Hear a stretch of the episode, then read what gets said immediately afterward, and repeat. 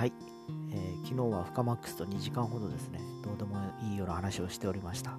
えー思いのほかネタがですね、あちこちにどちらかいましてですね、えーちょっと編集するのに骨を折っております。えー今日はその引き続き、昨日の中で、え会話した流れの1シーン、1コマって言いますか、を聞いてもらえればと思います。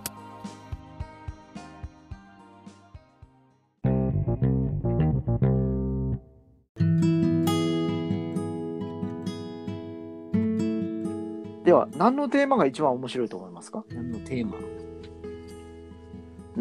聞きたいと思います。なんどうこういうテーマだと聞きたいなとか思います？人。によるでしょうね、その、自分の趣味とかやうん、だと、じゃあもっと狭めるとですね、このタイミング、今の時期に知りたい情報って何だと思います？何ですか？今でも、今個は聞人的なきたいんじゃないですか、みんな。うん結構人と離れてるじゃないですか。いや、それで、うんうんあんまり人に会う機会がないときは、他の人が何してるのかなとか、どういうことを考えてるのかなっていうのは、いつもよりは高まってる気がするんですよね。ああ。今ほら、だって、ズームとかでいろんなほら、あのーね、コミュニティが広がっているじゃないですか。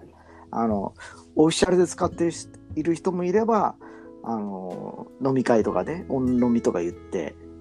えー使ってる人もいたりですね。まあ、あの、すごくあの、多岐にわたって使われてる気がするんですよ、それがですね。で、その、ただその、そのカメラの前でどれぐらい、あの、自分自身として話せてるかなっていうのは、ちょっと気になったりするんですね、なんか。やっぱり人の目ってそこにあるわけじゃないですか。10人いたら、ね、10人の人が、こう、顔を合わせてこう、話をするのではなくて、あの、全員カメラを見るからですね。普通にほら、その会合で10人いても、大体話してる人の顔見てるから、あと9人の顔見なかったりするんですよ。はいはい見れてないんですよね。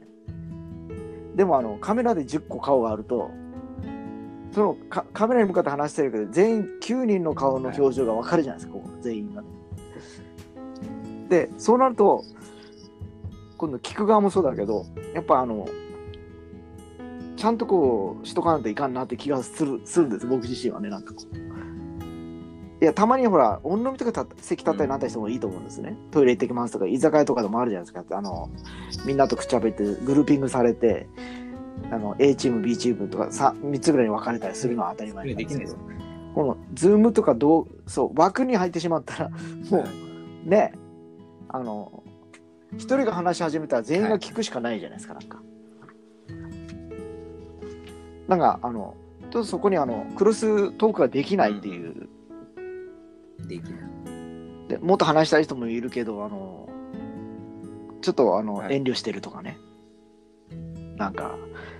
でグルーピングされるんやったらじゃあこう話せてない人同士でそこでちょっと別の会話したりするでしょ、だから8 9人中の1人が話してるけど実際にきっちり聞いてる人は3人だってなった時にじゃああと5人は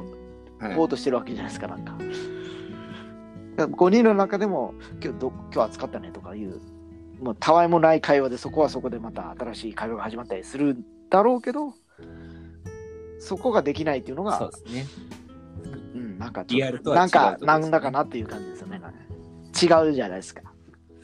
ただそこ参加するだけで、なんかその、面白いとか楽しいとか、なんか勘違いしてる気がするんですよ。うんなんとなく。